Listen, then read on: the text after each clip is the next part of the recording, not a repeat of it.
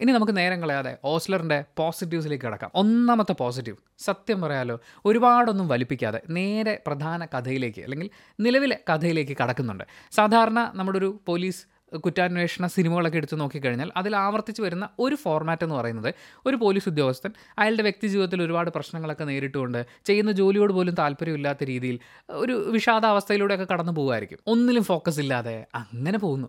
പക്ഷേ വളരെ പ്രമാദമായ ഒരു കേസ് അയാളിലേക്ക് എത്തുന്നു. ആ കേസിന്റെ പിന്നാലെ പോകുമ്പോൾ തന്റെ വിഷാദാവസ്ഥയൊക്കെ മറന്നുകൊണ്ട് അയാൾ അയാളുടെ ജോലിയിൽ വ്യാപൃതനാവുകയും പ്രതികളെ കണ്ടെത്തുകയും ചെയ്യുന്നു. ആ പ്രതികളെ കണ്ടെത്തി അവർക്ക് ശിക്ഷ നേടിക്കൊടുക്കുന്ന ആ ഒരു സമയത്തോടു കൂടി അദ്ദേഹത്തിന്റെ വ്യക്തി ജീവിതത്തിലും വളരെയധികം മാറ്റങ്ങൾ ഉണ്ടാകുന്നു ഈ ഒരു പാറ്റേൺ ഒക്കെ തന്നെയാണ് എബ്രഹാം ഓസ്ലറും പിടിക്കുന്നത്. പക്ഷേ ഈ ആദ്യം പറഞ്ഞ കുറച്ച് കാര്യങ്ങളുണ്ടല്ലോ. അത് വളരെ കുറച്ച് സമയത്തിൽ ടമാർ പടയെന്ന് പറഞ്ഞ് തീർത്തിട്ട് നേരെ കഥയിലേക്ക് അങ്ങ് കിടക്കുകയാണ്. അതൊരു വലിയ പോസിറ്റീവായിരുന്നു സിനിമ വളരെ ഫാസ്റ്റായിട്ടാണ് മുന്നോട്ട് പോകുന്നതെന്നുള്ളൊരു ഫീൽ നമുക്ക് ഉണ്ടാക്കുന്നുണ്ട് രണ്ടാമത്തെ പോസിറ്റീവ് അത് ജയറാമേട്ടനാണ് ജയറാമേട്ടൻ ഓരോ ഇന്റർവ്യൂവിലും ഒക്കെ പറഞ്ഞിട്ടുള്ളതുപോലെ അദ്ദേഹത്തിനെക്കുറിച്ച് മറ്റ് താരങ്ങൾ പറഞ്ഞിട്ടുള്ളതുപോലെ ഈ വേഷം ജയറാം ഇതിനു മുമ്പ് ചെയ്തിട്ടില്ല. അദ്ദേഹത്തിന്റെ ഇതുവരെയുള്ള പെർഫോമൻസുകളിൽ നിന്ന് വളരെ വ്യത്യസ്തമായിട്ടുള്ളൊരു പെർഫോമൻസുമാണ് ഈ സിനിമയിലുള്ളത്. എഴുതി ഉണ്ടാക്കിയിരിക്കുന്നത് അങ്ങനെയാണ്. ഈവൻ അയാളുടെ ബോഡി ലാംഗ്വേജ് ആണെങ്കിലും അയാളൊരു പോലീസ് ഉദ്യോഗസ്ഥനാണ്. പക്ഷേ അയാൾ അതിൽ നിന്ന് കുറച്ച് ഡിറ്റാച്ച്ഡ് ആയിട്ട് നിൽക്കുകയാണ്. എങ്കിലും അയാളെ വീണ്ടും വീണ്ടും ആ അന്വേഷണത്തിലേക്ക് പിടിച്ചു വലിക്കുന്ന ഓരോ സംഭവങ്ങൾ ഉണ്ടായി വരുന്നു. അപ്പോൾ ഇതിനൊരു ഒരു ഗ്രാജുവൽ പേസ് ഉണ്ട്. അയാളിലെ പോലീസുകാരൻ ഇങ്ങനെ തെളിഞ്ഞ് തെളിഞ്ഞ് വരുന്നൊരു മൊമെന്റ് ഉണ്ട്. ആൻഡ് ഇതിനകത്തൊരു ഗംഭീര ഇല്ല അങ്ങനെ പറയണോ? പറഞ്ഞു കഴിഞ്ഞാൽ അത് സ്പോയിലർ പക്ഷേ ഇത് അപ്രിഷ്യേറ്റ് ചെയ്യാതിരിക്കാൻ പറ്റില്ല. ഒരു ട്രാൻസിഷൻ സീക്വൻസ് ഉണ്ട്. അത് ഗംഭീരമായിട്ടുണ്ട്. ജയറാമേട്ടൻ അതായത് ആ ചേഞ്ച് പൊളിയായിരുന്നു. ആൻഡ് ആ ചേഞ്ച് പൊളിയായിരുന്നു എന്ന് പറയുമ്പോൾ അവിടെ കൂടെ ഉണ്ടായിരുന്ന മറ്റൊരാളും കൂടെയുണ്ട്. അയാളിൽ നിന്നാണ് ആ സാധനം തുടങ്ങുന്നത് അയാളും അടിപൊളിയായിട്ടുണ്ട്. മച്ചാനെ പൊളിച്ച്. രണ്ടാമത്തെ പോസിറ്റീവ് കുറേയൊക്കെ ക്ലീഷകളെയൊക്കെ പൊളിച്ചെടുക്കാനുള്ളൊരു ശ്രമം സിനിമയിൽ അവിടെ ഇവിടെയായിട്ട് നമുക്ക് കാണാൻ വേണ്ടി പറ്റും. മിക്കവാറും ഇത്തരം പോലീസ് കേസ് അന്വേഷണ സിനിമകളിൽ സംഭവിക്കുന്നത് എന്താണെന്നറിയോ? ഈ മെയിൻ പോലീസുകാരൻ ഒരു ക്ലൂ ഒക്കെ. എല്ലാ പോലീസുകാരും ഇങ്ങനെ ചുറ്റുമിരിപ്പുണ്ടാവും ബലം പിടിച്ച് പുള്ളിയുടെ പുറകെ നടക്കുന്നുണ്ടാവും. പക്ഷേ മെയിൻ ക്ലൂ എല്ലാം കണ്ടുപിടിക്കുന്നത് ഈ മെയിൻ പോലീസുകാരനായിരിക്കും. ഏത്? നമ്മുടെ നായകനായിരിക്കും. ബാക്കിയുള്ളവർക്ക് യെസ് സാർ ഓക്കെ സാർ വരൂ സാർ പോകാം സാർ വണ്ടി റെഡിയായി സാർ ഇതൊക്കെ പറയാനാണ് ഉണ്ടാവുക പക്ഷേ ഇവിടെ കൂടെ കേസ് അന്വേഷിക്കുന്ന പോലീസുകാരുടെ ബ്രില്യൻസിനും വിലയുണ്ട്. അതെനിക്ക് ഇഷ്ടപ്പെട്ടു. പിന്നെ ഇത്തരം പ്രതികാര കഥകളൊക്കെ വരുമ്പോഴേക്കും സ്വാഭാവികമായും പ്രീവിയസ് ഹിസ്റ്ററി നോക്കുമ്പോൾ അവിടെ നായികയുണ്ടെങ്കിൽ ഉറപ്പായും റേപ്പ് ചെയ്യപ്പെട്ടിട്ടുണ്ടാവും. അല്ലെങ്കിൽ അതിദാരുണമായി കൊല ചെയ്യപ്പെട്ടിട്ടുണ്ടാവും. നായകന്റെ പ്രതികാരം എന്നൊക്കെ പറയുന്ന പോലെ ആ ഒരു സംഭവം മാത്രമായിരിക്കും. പക്ഷേ ഇവിടെ അതല്ലാതെ വേറെയും കുറേ എലമെന്റുകളുണ്ട് മൂന്നാമത്തെ പോസിറ്റീവ് ഇതിന്റെ വിഷ്വൽ സൈഡാണ് വേണമെങ്കിൽ മറ്റേ എഡിറ്റിങ്ങിൽ ഷും ഷും യാക്കും എന്നൊക്കെ പറഞ്ഞ് സൗണ്ടൊക്കെ ഇട്ടിട്ട് അങ്ങനെ പിടപ്പിക്കുന്ന ഒരു സംഭവമൊക്കെ ചെയ്യാമായിരുന്നു. പക്ഷെ അങ്ങനെ ഒന്നും പോകാതെ വളരെ നീറ്റായിട്ട് ഈ സിനിമ ഇതിലെ കേന്ദ്ര കഥാപാത്രം അയാളുടെ മാനസികാവസ്ഥ അങ്ങനെ ഈ അന്വേഷണത്തിനൊരു ഒരു സ്ലോ പേസ് സ്വഭാവമുണ്ട്. അതങ്ങനെ പോവുള്ളൂ. കാര്യം ഈ കേസ് അന്വേഷിക്കുന്ന ലീഡിംഗ് ഉദ്യോഗസ്ഥൻ ഇയാളാണല്ലോ. അപ്പോൾ ഇയാളുടേതായിട്ടുള്ള കുറേ കാര്യങ്ങളിലൂടെ കടന്നു പോകണ്ടേ അപ്പോൾ അങ്ങനെ ഒരു ഒരു രീതിയിൽ പോകുന്ന ഒരു കഥയാണ്. അതിനെ വളരെ കൃത്യമായി നല്ല രീതിയിൽ മാർക്ക് ചെയ്തു പോകുന്ന ഒരു ഒരു വിഷ്വൽ ലാംഗ്വേജ് ആണ്. വിഷ്വൽ പോസിറ്റീവ് എന്ന് പറയുമ്പോൾ ഞാൻ ഉദ്ദേശിക്കുന്നത് അതിൽ ക്യാമറയുണ്ട് എഡിറ്റിംഗ് ഉണ്ട് ഡി ഐ ഉണ്ട് എല്ലാം പെടും. അതിനോടൊപ്പം മ്യൂസിക് സൈഡും എനിക്ക് നന്നായിട്ടാണ് അനുഭവപ്പെട്ടത്. മറ്റേ തിയേറ്ററിൽ നിന്ന് ഇറങ്ങിക്കഴിഞ്ഞ് മനസ്സിൽ ഇങ്ങനെ റിപ്പീറ്റ് ചെയ്യപ്പെട്ടുകൊണ്ടിരിക്കുന്ന ഒരു മ്യൂസിക് എന്ന രീതിയിൽ എനിക്കത് എഫക്ട് ചെയ്തിട്ടില്ല. പക്ഷേ സിനിമ കണ്ടുകൊണ്ടിരിക്കുമ്പോൾ പല സീനുകളെയും ചെറിയ സംഭവങ്ങളൊക്കെയാണ്. പക്ഷേ അതിനെ ഒരു പൊടിക്ക് മുകളിലേക്ക് എലിവേറ്റ് ചെയ്യുന്നതിൽ ഈ മ്യൂസിക്കിനൊരു പങ്കുണ്ട്. ക്ലൈമാക്സ് പോർഷനിലേക്കൊക്കെ എത്തുമ്പോഴുള്ള മ്യൂസിക് എനിക്ക് നൈസായിട്ട് തോന്നി. അടുത്തൊരു പോസിറ്റീവായിട്ട് തോന്നുന്നത് ഈ സിനിമയിലെ ആ കേസും അത് അന്വേഷിക്കുന്ന പേസുമാണ് എന്ന് വെച്ചാൽ കഥയും അതിന്റെ ഫ്ലോയും ഭയങ്കര ഉദ്വേഗജനകമായ അങ്ങനെയില്ല. ഭയങ്കരമായ ട്വിസ്റ്റുകളിട്ട് അങ്ങനെയില്ല. എന്നാൽ അതിഗംഭീരമാണ് എന്നും ഞാൻ പറയില്ല.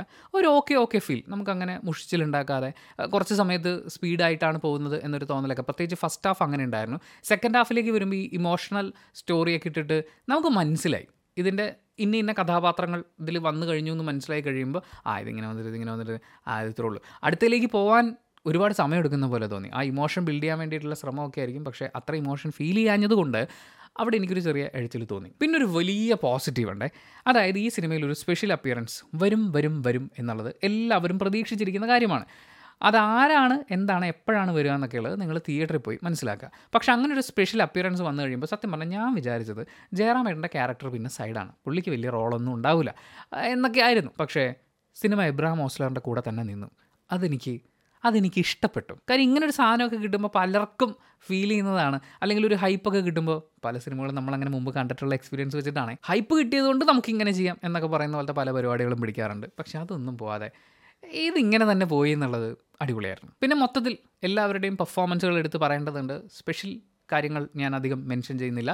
ഒരു സ്പോയിലർ വരാതിരിക്കാൻ വേണ്ടിയിട്ട് അർജുൻ അശോകൻ ഗംഭീരമായിട്ട് ചെയ്തിട്ടുണ്ട്. സൂപ്പറായിരുന്നു അനശ്വര രാജൻ എനിക്ക് അവർ ഭയങ്കര ഡിഫറെന്റ് ആയിട്ട് ഫീൽ ചെയ്യുന്നു. ഇപ്പം നമ്മൾ നേര് കണ്ടതിന് ശേഷം ഈ സിനിമ കാണുന്ന സമയത്ത് അവരുടെ കരച്ചിൽ സീക്വൻസുകളൊക്കെ ഇല്ലേ? അതിലൊക്കെ എവിടെയോ കുറേം കൂടി ഒരു ഒരു റിഫൈൻമെന്റ് എന്ന് പറയുന്ന പോലെ ഒരു ചേഞ്ച് ഫീൽ ചെയ്യുന്നുണ്ട്. അവരിലെ അഭിനേത്രി കൂടുതൽ ബെറ്റർ ആവുന്നതിന്റെ അങ്ങനത്തെ ഒരു എഫക്റ്റ് ഉണ്ടായിരുന്നു. പിന്നെ ആ കാലഘട്ടം കാണിക്കുമ്പോഴുള്ള മറ്റ് അഭിനേതാക്കൾ അവരെല്ലാവരും നൈസായിട്ട് ചെയ്തിട്ടുണ്ട്. മച്ചം വരെ എനിക്ക് നിങ്ങളുടെ പേരൊന്നും ഇപ്പോൾ കൃത്യമായിട്ട് ഈ വീഡിയോയിൽ പറയാൻ അങ്ങനെ അറിയില്ല. പക്ഷേ നിങ്ങളുടെ പേരൊക്കെ ഓരോ സിനിമ സ്നേഹികളും പേരെടുത്ത് പറയുന്ന ഒരു ദിവസം വരും എന്ന് പറയാൻ ഞാൻ ആഗ്രഹിക്കുകയാണ്.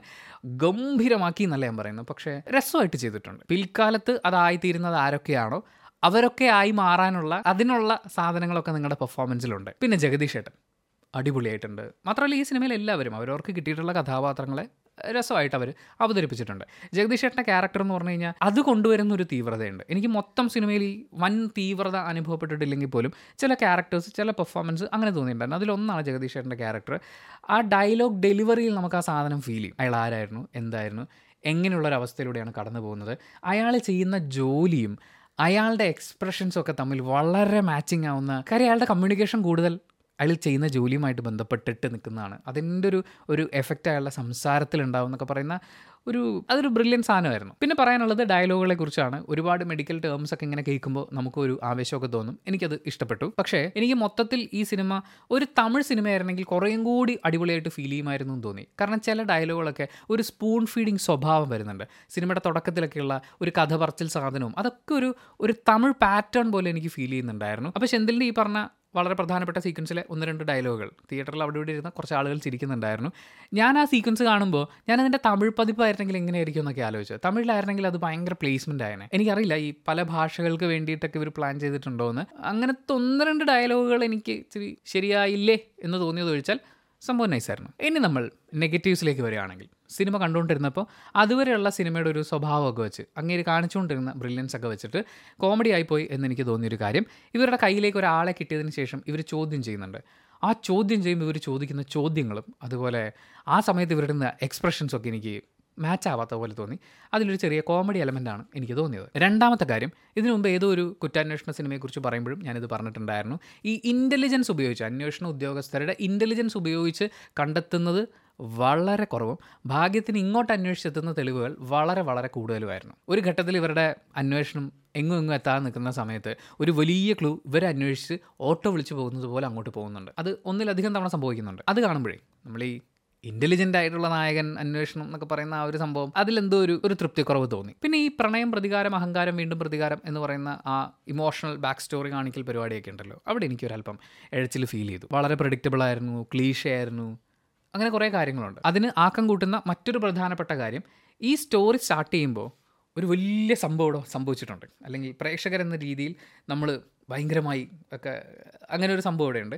അപ്പോൾ അത് കഴിഞ്ഞിട്ട് വീണ്ടും ഈ ഒരു ഇമോഷണൽ ഇതിലേക്ക് പോകുമ്പോൾ കുറച്ചും കൂടി വലിയുന്ന പോലെയാണ് തോന്നിയത്. പിന്നെ നേരത്തെ സൂചിപ്പിച്ചതാണ് ഈ ഇമോഷണൽ കണക്റ്റ് അതായത് ഇതിലെ നായക കഥാപാത്രത്തിനൊരു പെയിൻ ഉണ്ട് പുള്ളി അന്വേഷിച്ച് കണ്ടുപിടിക്കുന്ന ആൾക്കൊരു പെയിൻ ഉണ്ട് ഇവരുടെ രണ്ടുപേരുടെയും പെയിൻ ഒരു സ്ഥലത്ത് ഇങ്ങനെ കൂട്ടിമുട്ടുന്നു എന്നൊക്കെ പറയുന്ന പോലത്തെ കുറച്ച് എലമെന്റുകളുണ്ട് പക്ഷേ ഇവിടെ ഒന്നും ആ ഇമോഷണൽ കണക്റ്റ് അതായത് ഇപ്പോൾ ജയറാമേട്ടന്റെ കഥാപാത്രമാണെങ്കിലും അയാൾ കടന്നു പോകുന്ന പെയിൻ നമ്മളെ ഫീൽ ചെയ്യിപ്പിക്കുക എന്ന് പറയുന്ന ഒരു അങ്ങനെ ഒരു കണക്റ്റ് നമുക്ക് സിനിമയിൽ എവിടെയും ഫീൽ ചെയ്യുന്നതായിട്ട് ഐ മീൻ എനിക്ക് ഫീൽ ചെയ്തില്ല. പിന്നെ ഈ സിനിമയിലെ കൊലപാതകങ്ങൾക്ക് അങ്ങനെ ഒരു പാറ്റേൺ പിന്തുടരേണ്ട ആവശ്യമുണ്ടായിരുന്നില്ല എന്നെനിക്ക് തോന്നി. കാരണം അത് കാരണം പറഞ്ഞാൽ ഭയങ്കര സ്പോയിലറായി പോകും. അതുകൊണ്ട് അതിലേക്ക് കടക്കുന്നില്ല. ഏറ്റവും പ്രധാനപ്പെട്ട അതിന്റെ ലാൻഡിങ് പോയിന്റിൽ ഒരു പാൻ ഇന്ത്യൻ ഭൂതം കയറി വരുന്നുണ്ട്. എന്ന് വെച്ചാൽ പാൻ ഇന്ത്യൻ സിനിമകളല്ല പാൻ ഇന്ത്യൻ ലെവലിൽ എല്ലാ സിനിമകൾക്കും സംഭവിച്ചുകൊണ്ടിരിക്കുന്ന ഒരു ഭൂതം കയറൽ വീണ്ടും വരുവേൻ എന്ന് പറയുന്ന സംഭവം. അത് പക്ഷേ മുമ്പ് പല സിനിമകളിലും കണ്ടപ്പോൾ കോമഡി ആയിരുന്നു.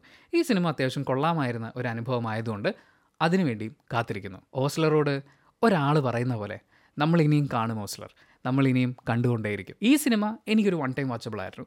നിങ്ങൾക്ക് എങ്ങനെയാണ് ഫീൽ ചെയ്തത്? ചിലപ്പോൾ നേരെ ഓപ്പോസിറ്റ് ആയിരിക്കും ഗംഭീരമായിരുന്നു എന്നായിരിക്കും ചിലപ്പോൾ വേറെ എന്തെങ്കിലും ആയിരിക്കും. ആ അഭിപ്രായങ്ങൾ കമന്റ് ബോക്സിൽ രേഖപ്പെടുത്തുക. കമന്റ് ബോക്സും കൂടി നോക്കിയിട്ട് സിനിമയ്ക്ക് പോകണോ വേണ്ടിയോ തീരുമാനിക്കുന്ന ആളുകൾക്ക് അതൊരു വലിയ സഹായമായിരിക്കും.